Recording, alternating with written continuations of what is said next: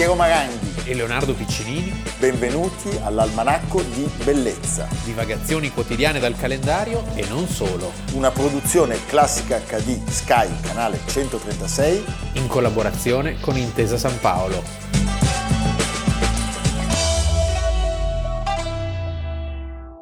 Almanacco di Bellezza 13 dicembre, Leonardo Piccinini. Piero Maranghi, si avvicina il Natale Piero. E c'è il giorno di Santa Lucia, Sì. per cui facciamo gli auguri di buon onomastico a Lucia Annunziata, a Lucia Scaiola e alla nostra. Lucia Simioni. Tanti auguri Lucia.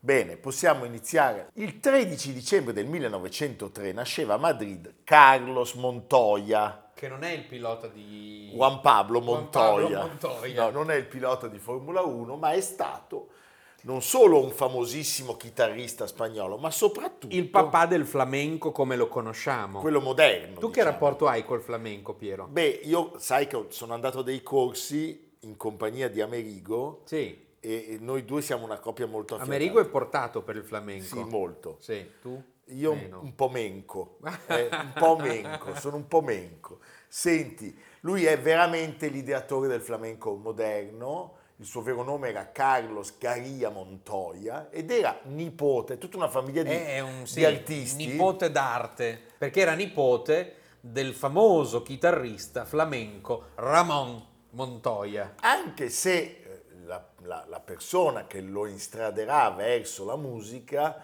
eh, sarà sua madre, sua madre perché lei gli impartisce le prime lezioni e poi continua a farlo studiare con un tale Pepe el Barbero che diventa il suo insegnante che era un, un ottimo chitarrista. Ovviamente c'è talento, eh, è un talento evidente, e è innato in questo giovane, a soli 14 anni, Carlos si esibisce nei café cantantes della capitale spagnola. Mi è venuta voglia di andare a Madrid. Beh, stupendo. Adesso tra l'altro sono da poco state riallestite tutte le gallerie delle collezioni reali, quindi andate veramente a vederle perché è uno spettacolo indimenticabile. Indimentica tutti i ritratti anche del Re Scemo. Sì, potremmo Eh. andare a Madrid. Andiamo a Madrid, Andiamo a facciamo Madrid. un almanacco speciale a Madrid, Sì, noi quando ci gira facciamo Così, così. Tanto, paga, tanto paga pantalone. Lui dice andiamo anche sulla luna. Dove eh? mi porti, Piero? Senti, siamo nel periodo d'oro del flamenco e eh, lui canta e balla con dei grandi, eh, grandi artisti di quel momento, Antonio de Bilbao, Juan El Estampio, La macarrona. la macarrona e poi c'è anche la camisona, eh? fantastico. Nel 1928 c'è un incontro fondamentale Antonia Mercé. Mercé, che è una ballerina che tutti conoscono come l'Argentina, dopo essersi unito con la sua compagnia, rimane con lei per tre anni. E lì non- E lì non vogliamo indagare. Ecco. E partono questi tour in tutta Europa che vanno avanti fino al- agli anni 30. Sì. Poi fuori dall'Europa si spinge per la prima volta, 90 anni fa, nel 1933, negli Stati Uniti e in Estremo Oriente. Sono, eh, diciamo, tappe molto importanti perché il flamenco, eh, come lo conosciamo, appunto, viene per la prima volta presentato con questa, con questa importanza in America Latina, E in poi addirittura Giappone. in Giappone dove il successo è incredibile, tanto che gli viene offerta, pensate, una cattedra all'Università di Tokyo. Sì, e poi è meraviglioso quando i giapponesi si emozionano davanti alle cose straniere e diventano fanatici. Cioè, io mi ricordo eh, una famosa signora della moda che diceva ci accoglievano come fossimo delle star del rock. Eh, stupendo. Lui rifiuta però questa offerta. Poi cosa accade? Lo sappiamo, ahimè scoppia la seconda guerra mondiale, spartiacque per tutti, anche per gli artisti. Lui finisce negli Stati Uniti e Anche inizia... se diciamo la Spagna in sì, quel momento. certo. In quello e anche quello prima. Sì, La esatto. Spagna ha avuto il merito di non schierarsi due volte. si è presa l'influenza per quel motivo lì però. Sì, la spagnola Sì. e si è tenuta Franco. Ecco. Va bene, però cosa accade? Lui in quel momento conosce l'apice del suo successo. Si come- stabilisce a New York, incontra, si innamora di lei, la sposa, chi? La ballerina di flamenco Sally McLean. e prende la cittadinanza e pensate alla vigilia della sua naturalizzazione, lui viene invitato dal presidente Truman, Gary Oldman. Gary Oldman alla Casa Bianca per esibirsi e eh, è proprio la moglie che gli suggerisce eh, di incominciare ad allontanarsi dalla tradizione Sì, e aggiornare. aggiornare, eh, rendere più contemporaneo e quindi lui inizia a cambiare il modo e a incontrare anche, come sempre, le critiche di tutti i tradizionalisti Un che sto- storcono il naso, Sì, dicono no, non sì, si fa sì, così, era meglio prima, i treni arrivavano in orario, no, c'è, questo chi, no. c'è chi storce il naso davanti all'almanacco? Molti, Sì, perché eh. preferivano quello del giorno dopo della RAI. Ah, ecco. E in fondo noi siamo un po' un prodotto di quella cosa lì. Sì. Siamo delle figure Però che ci sono... manca lo strumento. Sì, Potremmo... potremmo chiedere a Merigo col procione Sì. di fare una piccola band. Sì, sì, sì. Eh, Amerigo il procione e Lino Patruno. Eh, sì. È meraviglioso. Allora inizia a dare concerti di chitarra flamenco e sarà il primo a esibirsi come solista con importanti eh, Con orchestre. pagine sì. sinfoniche, certo. E quindi eh, qual è la- il talento straordinario di, quest- di quest'uomo che riesce ad allargare il flamenco e a farlo diventare popolare, aprire il, il pubblico di riferimento? Perché poi è anche bravo a fare degli innesti con eh, il blues, jazz, la musica folk e adatta il flamenco ad altri generi musicali. Sì. Leonardo, il nostro Carlos Montoya diventa una star internazionale, continuano le solite Eh, critiche. preferivo quello di prima. Certo. E il suo stile però diventa uno stile unico e il suo suono diventa un suono inconfondibile. Molte delle sue composizioni non mantengono nemmeno quel ritmo, diciamo, perfetto, aumentano e diminuiscono vertiginosamente. È stato infatti eh, in qualche modo eh, ammirato per la, la- la- la velocità strabiliante dei suoi picados. Cosa sono i I piccados? pizzicati, cioè la Sì. tecnica chitarrista basata sull'alternanza di indice medio e in questo eh, sofonisba eh, il Guisola. Babi Russa è maestro e lui, E, eh, lui diventa- trova una grande Diventa popolarità. famosissimo proprio per questo ritmo che è davvero impressionante dal punto di vista tecnico. Le sue chitarre erano costruite appositamente per includere delle piastre di metallo che gli permettevano di battere vigorosamente le dita sul corpo dello strumento e quindi lui riusciva anche a produrre i colpi di tacco, capisci? Dei ballerini Il golpe, che, Che non, è quello, di, Francis- Tejero o di Francisco Franco, o di Franco. ma è il colpo che viene effettuato con uno, con uno o più di un dito sulla cassa. E poi c'è, c'è il raschiato, Sì. eh, il rasgueo, Rasgueo. che vuol dire quando appunto eh, Quello lo sa dita fare Amerigo, il rasgueo. molto bene, Sì. Eh, strappano appunto, raschiano sulle corde, così come il legato ascendente che è una tecnica che a detta di tutti con Carlos Montoya ha raggiunto il suo apice. Senti Leonardo, eh, Poi c'è la televisione. bravo, arriva Televisione la perché eh, lui registra oltre i 40 album, tra cui Sweet Flamenca, un concerto eseguito con l'Orchestra Sinfonica di St. Louis nel 1966, esibizioni quindi che vengono riprese, e viste anche dal pubblico mondo. sulle televisioni. Sì, e eh, la, la chitarra flamenco diventa celeberrima e ci sono tanti che seguono le sue tracce eh, e si ispirano a Montoya, Steve Howe, Robbie Krieger Robbie Krieger quello dei Doors, eh? e Eddie Van Halen. ed è di Van Allen. Sì. Senti, lui è morto come una leggenda nella piccola Wainscott, New York, 30 anni fa, nel marzo del 93, per un infarto, aveva 89 anni, sua nipote, e così si continua la tradizione, Sì. Rosa Montoya, è nota per aver introdotto la danza flamenco in gran parte della California. Una famiglia di grandissimi artisti. Evviva. Carlos Montoya.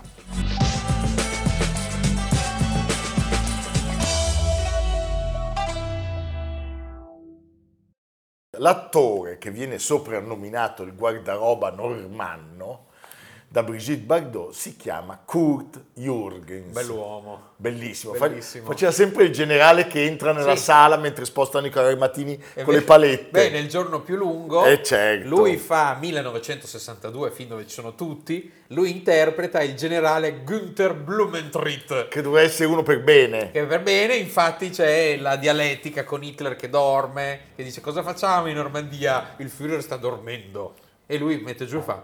Il Führer non ha voluto essere disturbato, tutto Sì, arrabbiato, cosa- perché eh. doveva fare sempre quello, ah, quel buono, il buono. Lui nasce a Soln, eh, siamo nei dintorni di Monaco, il 13 dicembre del 1915, sotto il segno del Sagittario, in una famiglia molto agiata. Sì. Stavano bene e si vede. Sì. Si vede che lui che non ha sofferto non ha sofferto. Lui ha mangiato la carne di cervo con la Sì. marmellata di mirtilli quando era piccolo. Quando era piccolo. Suo C'ha una, padre pa- c'ha una panza in 007. eh. Suo padre Kurt è titolare di un'azienda di import-export e la Eh. madre, Maria Albertine Noir, è un'insegnante francese nata nell'Alta Savoia. Ah, eh. E lui cresce come le due sorelle, bilingue, francese e tedesco. Parlava anche al contrario. Parlava anche in esperanto. Senti, Kurt Jürgens... Gli occhi di Kurt Ecco, Jürgens. Gli occhi azzurri penetranti, un uomo affascinante. Voleva fare il giornalista, Sì. ma per questo ruolo forse è sprecato, almeno così la pensa la moglie Lulu. Lulu. Lulu Basler. Lulu lo spinge a intraprendere la carriera sul Beh, palcoscenico. perché lei faceva l'attrice teatrale a Berlino e, e, quindi, e quindi basta giornali. basta, lui faceva il giornalista al giornale delle 8 della sera. eh. Debutta al cinema, pensate, prestissimo, Eh beh, sì, beh. 1935 e gli fanno fare, lo guardo e dico, Allegria. è Cecco Beppe. Sì. Lui fa Francesco Giuseppe Giovane. in un musical biografico, Tutto per un bacio, che è ispirato... eh, per l'ennesima volta al matrimonio tra Cecco Beppe e Sissi. Poi c'è un film musicale nel 1940. operetta Sì. in cui lui interpreta la parte del compositore Karl Millocher Sì. e dal 38 al 41 Anni duri. beh però lui se la passa bene perché prima al Volkstheater di Vienna Poi lo chiudono. certo arrivano i nazi a un certo punto dicono Basta. disarmante un arrest e poi entra in forza la più grande istituzione eh, di lingua tedesca viennese Il Burgtheater. il Burgtheater, ma eh, viene considerato poco affidabile Eh. perché emerge che lui è fortemente antinazista. E soprattutto, insomma, se la prende con dei pezzi grossi. Beh, litiga il col- fratello di Kaltenbrunner. lui Prego litiga, fare- litiga col, Sì. col Kalterbrunner sbagliato. Prego far vedere una, fo- una foto di Kaltenbrunner col tanto di cicatrice. Eh, quelli questa- delle- tutti e due avevano le cicatrici. Tutte e due, sia- Anche Scorzeni. Sì, certo. Sì. Lui litiga con Robert Fratello di Ernst. Fratello con di la Ernst. cicatrice. e con Otto Scorzeni. Che aveva anche lui una cicatrice, Certo. sembra per, eh, perché una volta la cicatrice era un segno distintivo, perché alcuni se la prendevano all'università, c'erano i famosi I duelli, duelli. i duelli, Sì. di cui abbiamo parlato, li facevano anche in Ad Italia. Heidelberg c'è ancora una tipica trattoria dove ci sono tutti i cappellini e le foto e le immagini dei duelli. Io ho alcuni sovrintendenti a Milano che mi vogliono sfidare a duello. Bello. E io sono pavido. Beh, anche Vannacci ha sfidato a duello Bersani. Ecco, lì andiamo noi. Andiamo a noi. E prima che inizi il duello, noi Facciamo il triello. lanci- la- no, lanciamo dei gavettoni al generale Vannacci. Non diciamo che cosa c'è dentro nei gavettoni, però questo non- Bravo. non possiamo dirlo. Ma vedo già che Moira, che è il varano, sta ridendo. Sai come si diceva una volta gavettone? Sì, Vescica. mamma mia. Sì.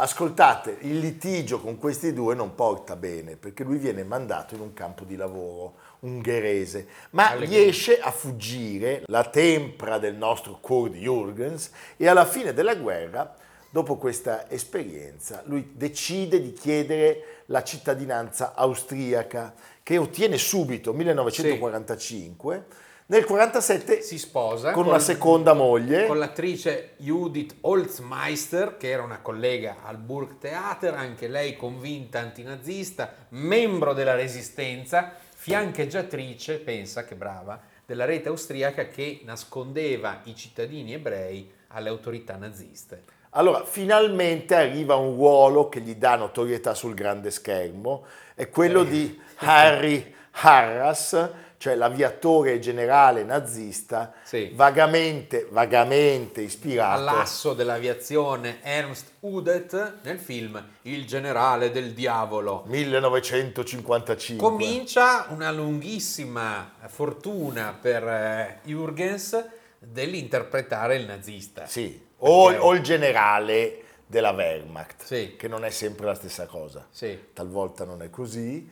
Addirittura pare che il suo sarto in quegli anni avesse sempre pronte delle divise.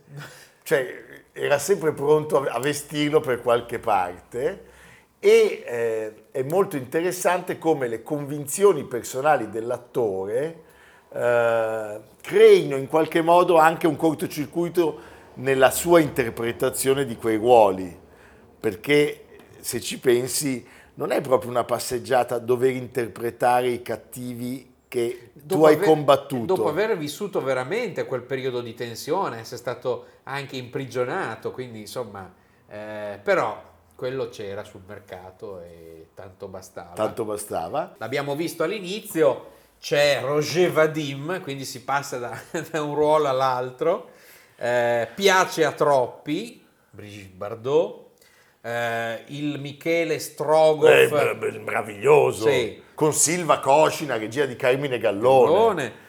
Eh, poi insomma in breve diventa anche perché non ce n'erano così tanti eh, che, che riconoscessimo facilmente c'era lui, Maximilian Schell, Gerd Frobe ma non tantissimi Non tantissimi. eh, soprattutto non tantissimi diciamo fuori dai confini della Germania e quindi diventa un volto in breve molto popolare, il- l'attore di lingua tedesca più famoso nel circuito internazionale. E arrivano altri film, pensiamo a quello in cui lui interpreta il colonnello sino-olandese eh, per la 20th Century Fox, la locanda della sesta felicità, e fa coppia con la bellissima Ingrid Bergman. Vediamone un passaggio.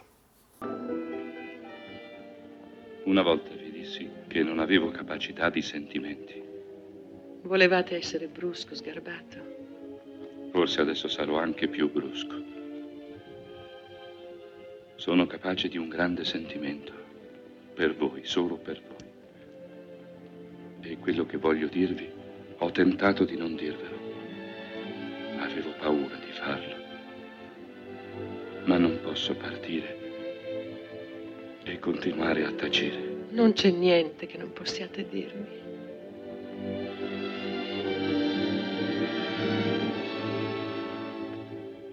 Offenderebbe essere amata da un uomo di un'altra razza? Mi onorerebbe.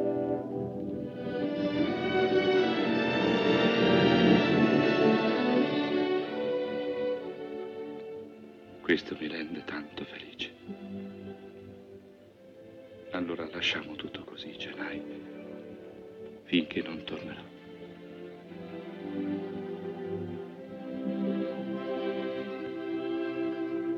Abbiamo citato Il giorno più lungo e non possiamo non citare una parte da Villan eh, che lui interpreta contro 007 Roger Moore, Certo, il film... Stromberg, Il film, esatto, lui è Stromberg, la spia che mi amava. la spia che mi amava, Quando ci sono quelle che, quegli squali, Certo. lei che nuota. lei che nuota, c'è Barbara Bach. E poi c'è il grandissimo Dick Keel, alto 2,20 metri, Sì. affetto da acromegalia. Squalo. Squalo. Squalo, Sì. eh?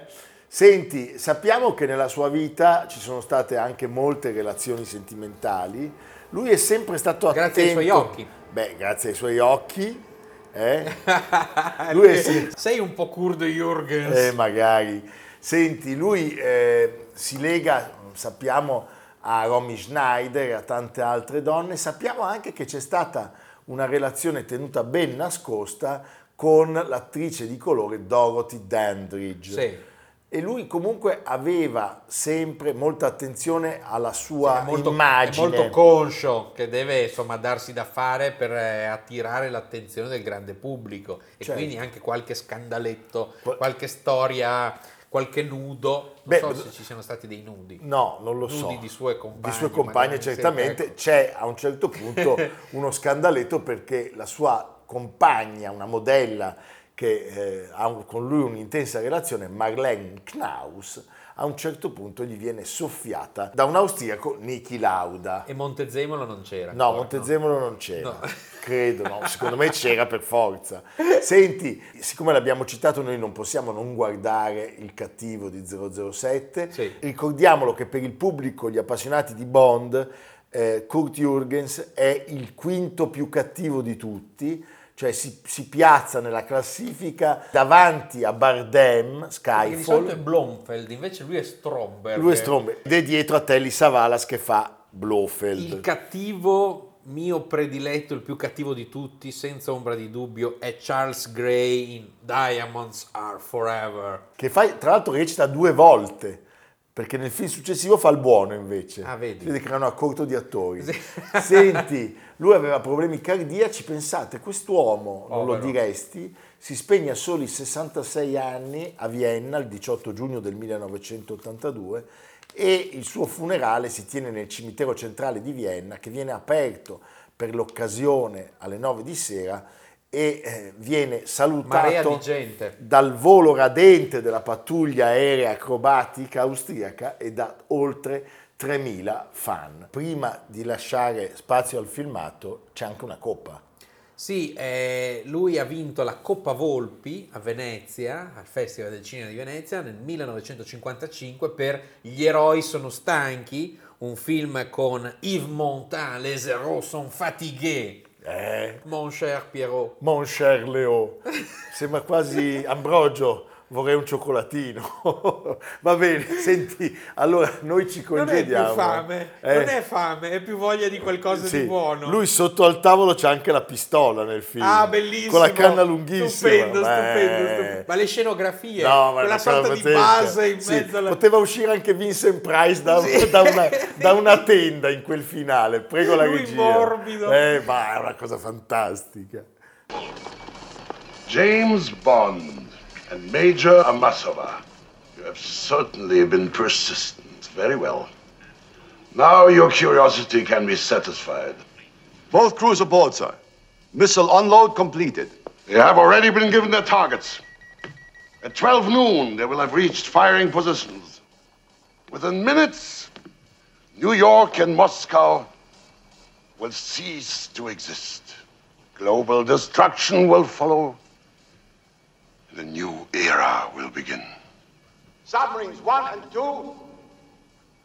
Commence departure drill. All right, Stromberg, you've made your point. How much do you want?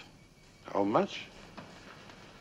Whatever do you mean, Mr. Bond? The price for not firing those nuclear missiles. You're deluded, Mr. Bond. I'm not interested in extortion. I intend to change the face of history By destroying the world? by creating a world. A new and beautiful world beneath the sea. Alle nostre spalle uno splendido libro affiancato dall'Otello di Rossini e il nostro Leonardo Cultura è anche agricoltura e cultura gastronomica, quindi domani, quindi fa la mia festa proprio. domani a Carrù, la fiera del bue Del grasso. bue grasso. Sì, eh, tradizionale appuntamento. Volevo fin- farti notare che Amerigo è svenuto. Eh, sì. Ho sentito bue grasso... Prima ha fatto così, Eh? Fatto un po'... Sì. quella lì. E, dal 1910, tradizionale evento commerciale folcloristico, la gente di Langa, un rito antico che comincia all'alba con la colazione del contadino, il perpetuarsi della poesia di un tempo, la rassegna zootecnica, l'asta mondiale del bue grasso. E noi cosa facciamo? Noi andiamo. Andiamo all'asta. Andiamo. Se volete salutarci, Sì. ci troverete A a Carrù travestiti lui da bue e io da grasso. È uno spettacolo veramente... E l'asinello? L'asinello lo fa Amerigo, Va bene. mentre il bue ha alzato la mano subito il babirussa, che si sente molto bue, eh, per via anche delle Oggi B. mi sento bue. Sì, esatto. Ti amo, Pio Bue. Sì. Ecco, questa è la, la massima per oggi è questa. Ci vediamo naturalmente domani. E dove se no? E dove se no. Su Classica HD. Va bene, evviva.